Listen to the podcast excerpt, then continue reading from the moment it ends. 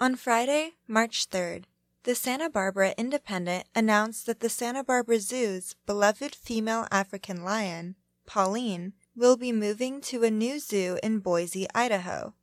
Pauline was born in the Santa Barbara Zoo in 2020, but now that she is old enough to produce a pride of her own, she is being transferred to Zoo Boise.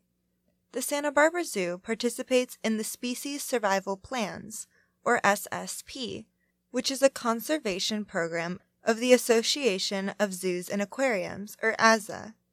Pauline's transfer is a part of the program's effort to, quote, maximize genetic diversity and manage the long term sustainability of the species, end quote, according to the Santa Barbara Independent.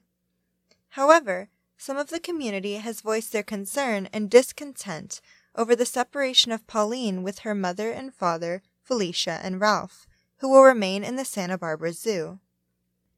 In response, the Santa Barbara Zoo released a statement explaining that Pauline and her parents have been going through separation training for about a year before her move. Based on the training success and other line transfers done in the past, the zoo expects that Pauline and her parents will adjust well to the upcoming move.